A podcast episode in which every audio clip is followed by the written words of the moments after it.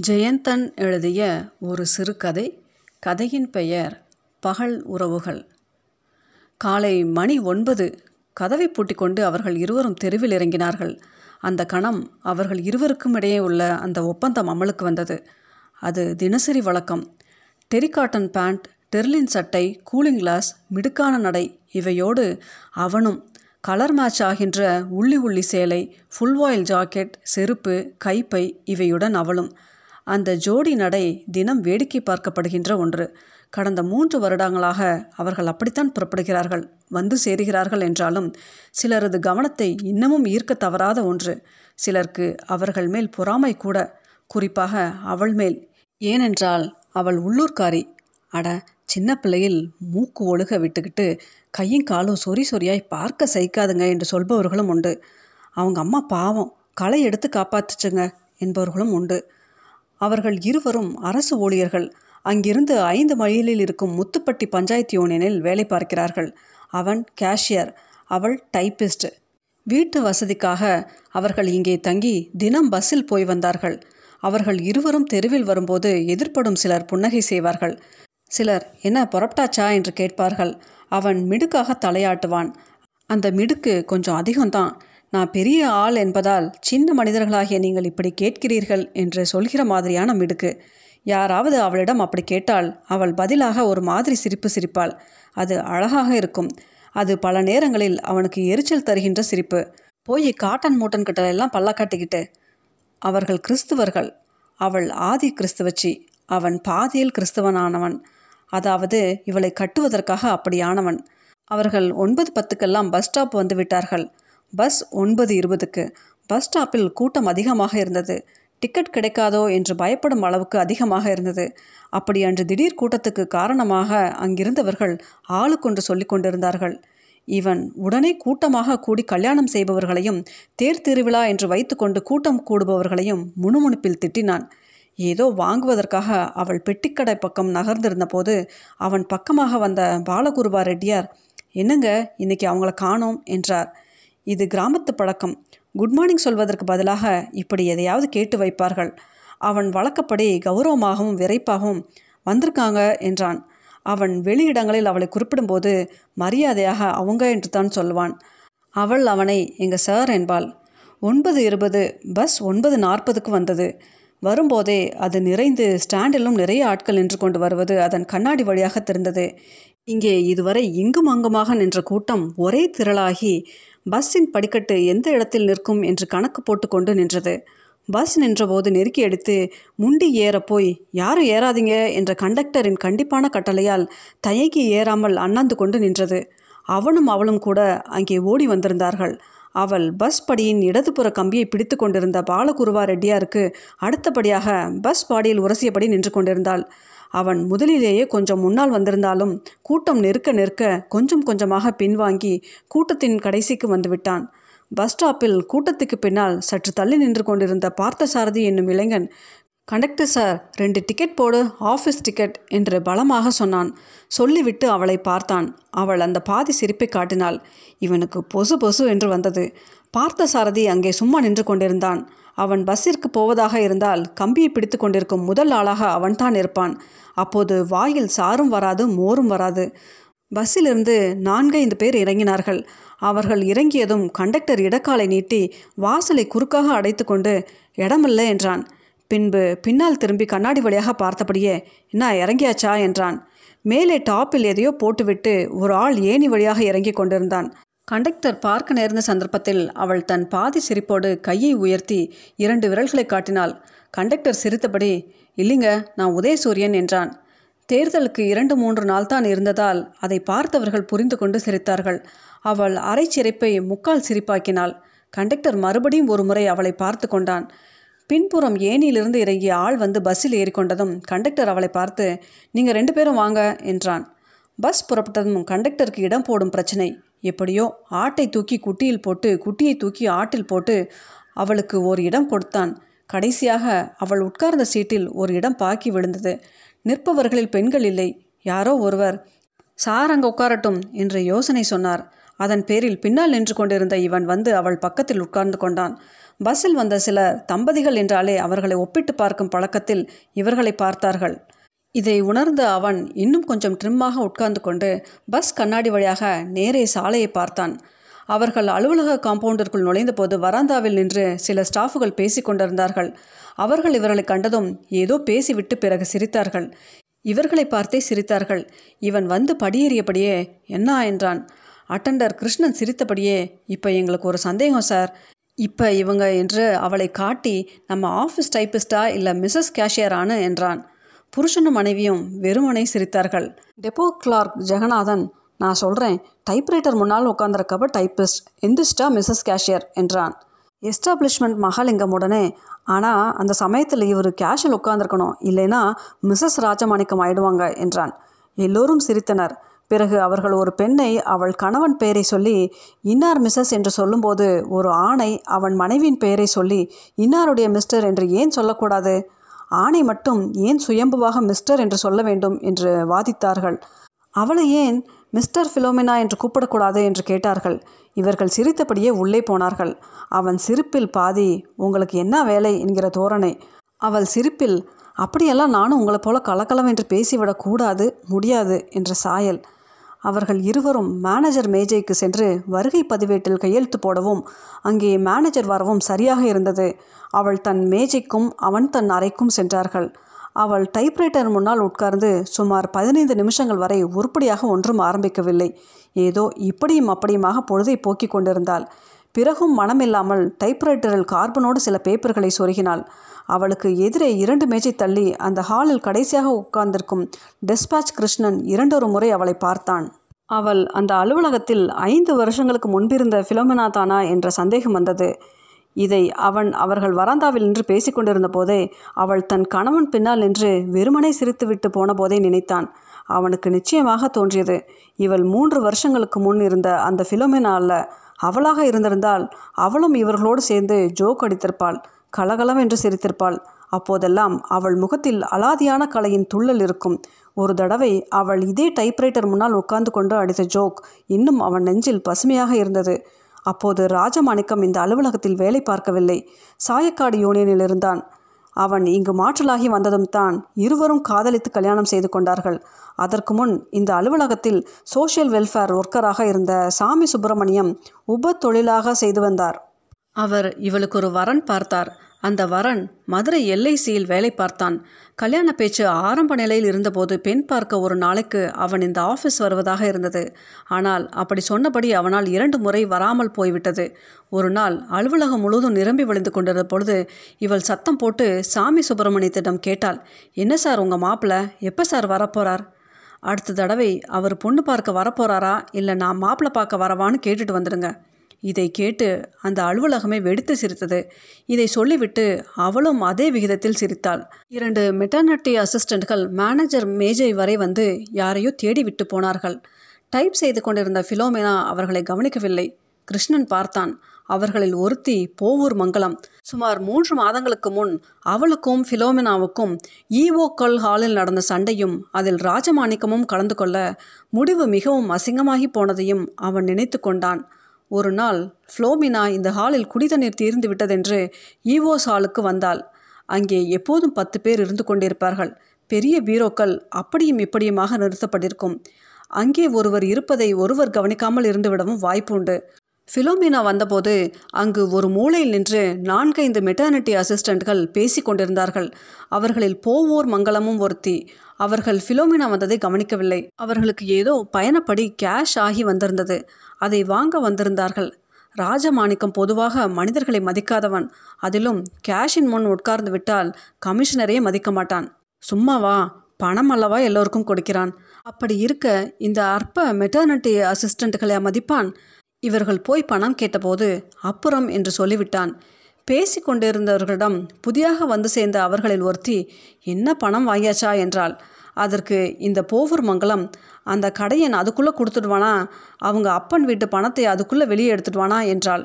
அவர்கள் மெதுவாக சிரித்தார்கள். இதை கேட்ட ஃபிலோமினா உடனே சட்டென்று முகம் சிவக்க மரியாதையாக பேசடி. நீ நினச்ச உடனே கொடுக்க நீயா சம்பளம் கொடுத்து வச்சிருக்க? என்றாள். அவளை அங்கே கண்ட அவர்கள் திகைத்தார்கள்.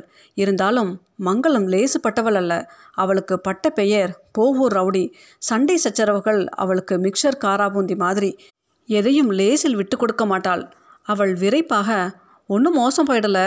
அவரும் எங்களை காணாதப்ப அவளை கூப்பிடு இவளை கூப்பிடுன்னு தான் சொல்லிக்கிட்டு இருக்காரு என்றாள். இதை தொடர்ந்து இருவருக்கும் காரமான வாக்குவாதம் நடந்து கொண்டிருந்த போது விஷயம் தெரிந்து ராஜமாணிக்கம் வேகமாக வந்தான். வரும்போதே என்ன ஏதென்ற நிதானம் இல்லாமல் தூக்கி போட்டு மிதிச்சா ரவுடி பட்டமெல்லாம் பறந்து போயிடும் என்று சொல்லிக்கொண்டே வந்தான். இதை கேட்டு மற்றவர்கள் எல்லாம் என்ன நடக்குமோ என்று பயந்துவிட்ட போதிலும் மங்களம் மட்டும் எதிர்த்து எங்கடா மிதி பார்க்கலாம் என்று முன்னே வந்தாள். இது சில பெண்களின் துருப்பு சீட்டு. ஒரு ஆணை பார்த்து அடா என்று சொல்வதோடு அடிடா பார்க்கலாம் என்று சொல்லிவிட்டால் சரியானபடி அவமானப்படுத்தி விட்டதாகவும் இருக்கும். அதோடு நாளைக்கு நாலு பேர் என்ன இருந்தாலும் பொம்பளை மேலே கை வைக்கலாமா என்று கேட்பார்கள். என்று யாரும் அடிக்கப் போவதும் இல்லை. பொதுவாக இந்த இடத்தில் எல்லா ஆண்களும் திகைத்து போவார்கள். ஏதோ பெரிதாக ரத்தத்தை குடிக்கிற மாதிரி செய்தாக வேண்டும் போல் இருக்கும். ஆனால் ஒன்றும் செய்ய முடியாது. அவள் சொன்னவுடன் ராஜமாணிக்கத்துக்கும் ஒரு கணம் அப்படித்தான் இருந்தது. ஆனாலும் அடுத்த நொடி சமாளித்து இவளை அடித்த பின் உண்டாகக்கூடிய அவமானத்தை விட இப்போது அடிக்காமல் விடுகிற அவமானம் ஒன்றும் குறைந்ததல்ல என்று என்னடி செஞ்சிடுவ? என்று முன்னால் வந்து அவள் கன்னத்தில் அறைந்தான். இதை மங்களம் எதிர்பார்க்கவில்லை. அறை வாங்கிய ஒரு கணம் திகைத்து போனாள். ஆனால் அதன் பிறகு அவனையும் அலுவலகத்தையும் சாக்கடையாக்கி அடிக்க ஆரம்பித்தாள். வார்த்தைகளை டே அடிச்சிட்டியா? என் தம்பிகளை விட்டு உன் கையை முறிக்க சொல்லலை. போலீஸில் சொல்லி உன் முட்டியை முறிக்க சொல்லலவிலிருந்து அவனை பற்றிய அசிங்கமான வர்ணனைகள் அர்ச்சனைகள் வரையில் கொட்ட ஆரம்பித்தாள். இதை தடுக்க அவன் மேலும் அவளை அடிக்க முனைய வேண்டியிருந்தது. ஆனால் மற்றவர்கள் ஒரு வழியாக அவர்களை பிரித்து விட்டார்கள். அது கமிஷனர் வரை போய் அலுவலகத்தின் மானத்தை காப்பாற்ற போலீஸுக்கு போக வேண்டாம் என்று அவர் அவளை கேட்டுக்கொண்டதோடும் அவரது அறையில் வைத்து இவர்கள் இருவரும் பரஸ்பர மன்னிப்பு கேட்டுக்கொண்டதோடும் முடிந்தது. அந்த நிகழ்ச்சி முழுவதிலும் ஃபிலோமினாவின் முகத்தில் இருந்த கடுமையை நினைத்து கொண்ட கிருஷ்ணன் இப்போதைய முகத்தோடு அதை ஏனோ ஒப்பிட்டு பார்க்க விரும்பியவனாக அவள் முகத்தை பார்த்தான். அவன் பார்த்தபோதே யதார்த்தமாக நிமிர்ந்து அவனை பார்த்து அவள் என்ன சார் பார்க்குறீங்க? என்றாள். அவன் ஒன்றுமில்லை என்று சொல்லிவிட்டு தன் வேலையை பார்க்க ஆரம்பித்தான். மாலை மணி மூன்று இருக்கும் அலுவலகத்தில் ஒரு பரபரப்பு எல்லோரும் மெதுவாக சேர்மன் அறை முன்பாக கூட ஆரம்பித்து விட்டார்கள். ஃபிலோமினா மட்டும் தன் டைப்ரைட்டர் முன்னால் மூக்கை உறிஞ்சியபடி படுத்திருந்தாள். ராஜமாணிக்கம் சேர்மன் அறையில் சத்தம் போட்டு கொண்டிருந்தான். சேர்மன் பதிலுக்கு மிக மெதுவாக பேசியதால் வெளியே இருந்தவர்களுக்கு விஷயம் சரியாக விளங்கவில்லை. தவிர சேர்மன் கிளார்க் வேதநாயகம் வேறு அறையின் வெளியே நின்று கொண்டு கூட்டம் போடாதீங்க கூட்டம் போடாதீங்க என்று எல்லோரையும் தூரத்திலேயே நிறுத்தி கொண்டிருந்தான். ஒரு கட்டத்தில் ராஜமாணிக்கம் அவ என்னோட ஒய்ஃபுங்கிறதுனாலையும் நீங்கள் நினச்சி பார்த்துருக்கணும் என்று கத்தியதும் அவரும் பதிலுக்கு அதனால தாயா அதை விட்டதே? இல்லாட்டி அது பேசின பேச்சுக்கு நடந்திருக்கிறதே வேற என்று உரத்து சொன்னது மட்டும் தெளிவாக கேட்டது. பிறகு பார்த்துக்கிறேன் என்றதும் பாறேன் என்றதுமான சவால்கள் கேட்டன. வெளியே வந்த அவன் முகம் சிவந்திருந்தது. மூன்று ஓட்டுகள் வாங்கிட்டு வந்துட்டா என்ன வேணாலும் பேசிடலாம்னு நினப்பு போல இருக்கு. அதெல்லாம் வேறு ஆளுக்கிட்ட வச்சுக்கணும் என்று சொல்லிக்கொண்டே தன் அறைக்கு போனான்.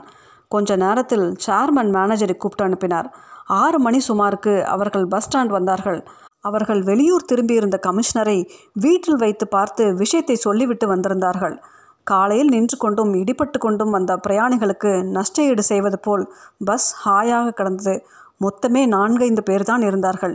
இவர்கள் இருவரும் ஏறி ஒரு சீட்டில் உட்கார்ந்து கொண்டார்கள்.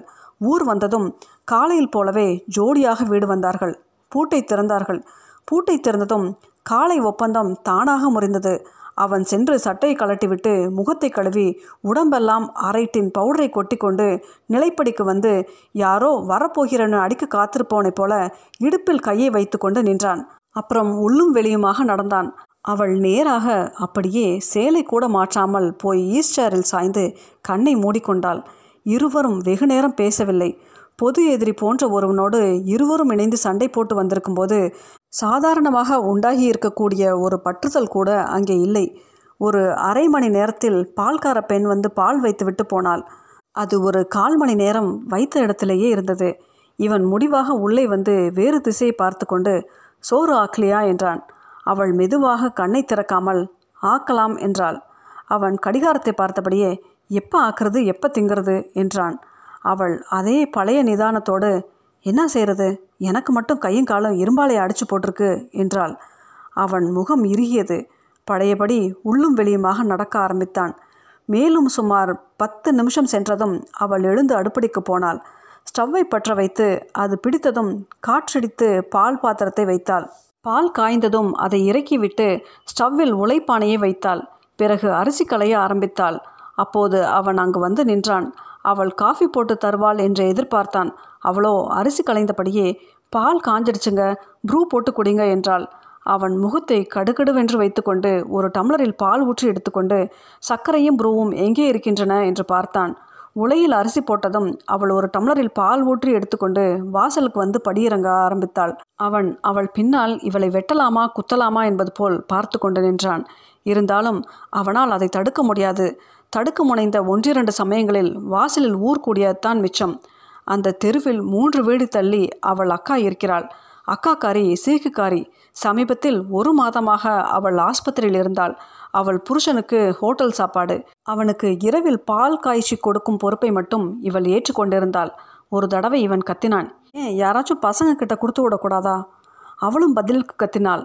நான் போனால் அக்காவை போய் பார்த்தீங்களா? எப்படி இருக்குன்னு ரெண்டு வார்த்தை கேட்டுட்டு வருவேன். அவள் சென்று பதினைந்து நிமிஷம் கழித்து திரும்பி வந்தாள். அதுவரை இங்கே இவன் சட்டில் விழுந்த அரிசியாய் உள்ளே பொரிந்து கொண்டிருந்தான். அவள் வந்து சமையற்கட்டுக்குள் நுழைய போனபோது கள்ள புருஷனோட கொஞ்சிட்டு வந்தாச்சா? என்றான். அவள் திரும்பி நின்று ஒரு கணம் நிதானித்து விட்டு அடக்கிய ஆத்திரமாக ஆமாடா பயலே என்று அவன் பிறந்த ஜாதியையும் சேர்த்து சொன்னாள் பலமாக. இது அவளது சமீபத்திய பழக்கம். அவனை அடிப்பதற்குரிய பெரிய ஆயுதமாக இதை அவள் கண்டுபிடித்திருந்தாள். அவன் ஜாதிகள் இல்லை என்று நினைப்பவனோ அல்லது ஜாதி வேறு எதற்கும் சளைத்தது அல்ல என்று நிமிர்ந்தென்று குரல் எழுப்புவனோ அல்ல. ஏதோ ஒன்றில் நிழலில் தன்னை மறைத்து கொண்டால் போதும் என்று நினைப்பவன். அதன் காரணமாகத்தான் ஆண்டி என்ற தன் இயற்பெயரை கூட ராஜமாணிக்கம் என்று மாற்றியிருந்தான். பிற்பாடு அவள் காரணமாக மதம் மாற வேண்டி வந்தபோது அவனுக்கு உண்டான இன்னொரு பெரிய சந்தோஷம் தன் ஜாதி பிரச்சனைக்கு ஒரு நிரந்தரமான தீர்வு கிடைக்கிறது என்பது. தான் சிவப்பாக இருப்பதில் அவனுக்கு ஒரே சமயத்தில் பெருமையும் உண்டு உறுத்தலும் உண்டு. யாராவது தன் பழைய ஜாதியை சொன்னாலோ அல்லது உறவினர்களை கண்டாலோ கூட அவனுக்கு எரிச்சலாக வரும். இந்த லட்சணத்தில் அவன் பழைய ஜாதியை சொல்லி அதுவும் தானே திட்டினால் அவனுக்கு எப்படி இருக்கும் என்று அவளுக்கு சென்ற வார சண்டையின் போது தோன்றியது. அதை பரீட்சித்து பார்த்து வெற்றியும் கண்டிருந்தாள். அவன் துள்ளி எழுந்து பாய்ந்து வந்து அவள் தலைமயிரை வலது கையால் பலமாக பற்றி கொண்டு ஆமாடி பயதான் ஏண்டி கட்டிக்கிட்ட? என்றான். சரிதான் விடுடா. அவன் முடியை இடக்கைக்கு மாற்றிக்கொண்டு வலக்கையால் அவள் கன்னத்தில் அறைந்தான். சொல்லுவியோ என்று கேட்டான். ரத்தம் தெறிக்கும் அந்த அடியை வாங்கி கொண்டு அவள் நிமிர்ந்து அவன் முகத்தை பார்த்தாள். அவன் முகம் சிவந்து கண்ணி நின்றது. அது அவனை காட்டி கொடுத்தது. தான் அடித்த அடியும் சாதாரணமானது அல்ல என்பது அவனுக்கு புரிந்தது. ஆகவே அந்த அஸ்திரத்தை திரும்பவும் செலுத்தினான். அழுத்தம் திருத்தமாக சொன்னான். பயலே. அவன் பின்னும் ஆத்திரத்துடன் அவள் தலையை கீழே அழுத்தி முதுகில் அடுத்தான் சொல்லுவியா? பயலே குத்தினான். டேஷ் பயலே அவள் முடியை இழுத்து ஆட்டி அங்கும் இங்கும் அலைக்கழித்தான். மீண்டும் மீண்டும் அடித்தான். குத்தினான். அவள் அவனது ஒவ்வொரு செயலின் போதும் அதையே விடாமல் சொல்லிக் கொண்டிருந்தாள் கையாலும் சொல்லாலும் இந்த போர் சில நிமிஷங்கள் நீடித்தது. என்ன ஆனாலும் சரி இந்த போரில் தான் தோற்று போவதில்லை என்று அவள் உறுதி எடுத்து விட்டதாக தெரிந்தது. அவன் அடிகளுக்கு தகுந்த மாதிரி அவள் குரலும் உயர்ந்து கொண்டே போயிற்று. கடைசியில் அவனுக்குத்தான் பயம் வந்தது. இனி பயனில்லை ஊரை கூட்டி விடுவாள். கூட்டி அவர்களிடம் இதை சொல்லுவாள் என்று பயந்தான். ஆகையால் களத்திலிருந்து தானே வாபஸாக நினைத்து அவளை ஒரு மூலையில் தள்ளிவிட்டு முறைத்து கொண்டு நின்றான். அவள் தள்ளாடி போய் தொப்பென்று விழுந்தாள். இருந்தாலும் எழுந்து உட்கார்ந்து கொண்டு தலையை தூக்கி சொன்னாள். பயலே அவனுக்கு ஓடி அப்படியே மிதிக்கலாமா? என்று வந்தது. ஆனால் யாரோ கூப்பிட்டு அதெல்லாம் பிரயோஜனமில்லை என்று சொன்னது போல் தன்னை அடக்கி கொண்டு இரு ரெண்டு நாளையில் உனக்கு ஒரு வழி பண்ணிவிடுகிறேன் என்று சொல்லிவிட்டு நாற்காலிக்கு போனான். நாற்காலியில் வெகு நேரம் உட்கார்ந்திருந்தான். சிறிது நேரம் சென்றதும் அவள் அந்த இடத்திலேயே படுத்து கொண்டாள். உடல் வெந்த புண்ணாய் வலித்தது. ஆனால் தான் மட்டும் அடி வாங்கி விடவில்லை என்ற நினைப்பு அந்த வழிக்கு ஓரளவு ஒத்தடமாக இருந்தது. இருந்தாலும் போராட்டத்தின் போது வராத கண்ணீர் இப்போது வந்து தரையில் தேங்கியது. அங்கே கொசு அதிகம் மிக அதிகம். நிகழ்ச்சி நினைவுகள் அவர்கள் மூளையை பிடுங்கிக் கொண்டிருந்த போது இவை அவர்கள் உடலை பிடுங்கின. கடைசியாக அவன் எழுந்து அடுப்படிக்கு வந்தான். ஸ்டவ்வும் உலையும் தன்னால் நின்று போயிருந்தன. அவன் ஒரு டம்ளர் தண்ணீர் குடித்துவிட்டு வந்து கட்டிலில் படுக்கையை விரித்து கொசுவலையை தொங்க விட்டு கொண்டு படுத்தான். கொசு கூட்டம் முழுவதும் அவள் மேல் திரும்பியது. சிறிது நேரத்தில் அவளும் எழுந்து தான் படுக்கும் இடத்துக்கு சென்று படுக்கையை போட்டுக்கொண்டு கொசுவலை கட்டிக்கொண்டு படுத்தாள். நீண்ட நேரம் மிக நீண்ட நேரம் அவளுக்கு தூக்கம் வரவில்லை. இப்போது மணி ஒன்று அல்லது ஒன்றரை இருக்கலாம் என்று அவள் நினைத்தபோது கூட தூக்கம் வரவில்லை. நிகழ்ச்சி நினைவுகள் மையம் பலவீனமடைந்து இதர சாதாரண விஷயங்கள் இடையிடையே வந்தபோது கூட தூக்கம் வரவில்லை.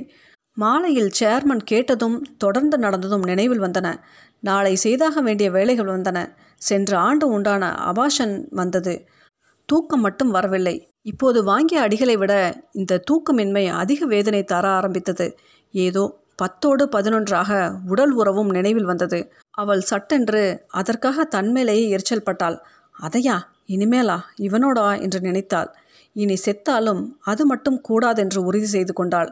ஆனால் இப்படிப்பட்ட முன்னைய உறுதிகள் தகர்ந்து போனதும் நினைவுக்கு வந்தது. விரோதமும் குரோதமும் கொப்பளித்து நின்ற சில நாட்களிலே இன்னும் அவை நீர் பூத்த நெருப்பாக இருந்தபோதே அவர்கள் உடல் உறவு கொண்டதுண்டு. அதில் வியப்பு என்னவென்றால் ஒரு காலத்தில் அவர்கள் இரவிலும் கூட கணவன் மனைவியாக இருந்தார்களே அந்த நாட்களில் நடப்பது போலவே இதிலும் கூட மூச்சு திணறும் அணைப்புகளும் ஆழ்ந்த முத்தங்களும் இருந்தது தான் அதை இவள் ஒன்றிரண்டு தடவை நினைத்து பார்த்திருக்கிறாள்.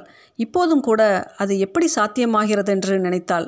ஆனால் இப்போது ஏதோ மங்களாக நிரவலாக அதற்கு விடை போல ஒன்று தெளிந்தும் தெளியாமலும் தெரிந்தது. அந்த நேரத்தில் கொடுக்கல் வாங்கல்கள் ராஜமாணிக்கத்துக்கும் ஃபிலோம்னாவுக்கும் இடையே நடந்ததல்ல.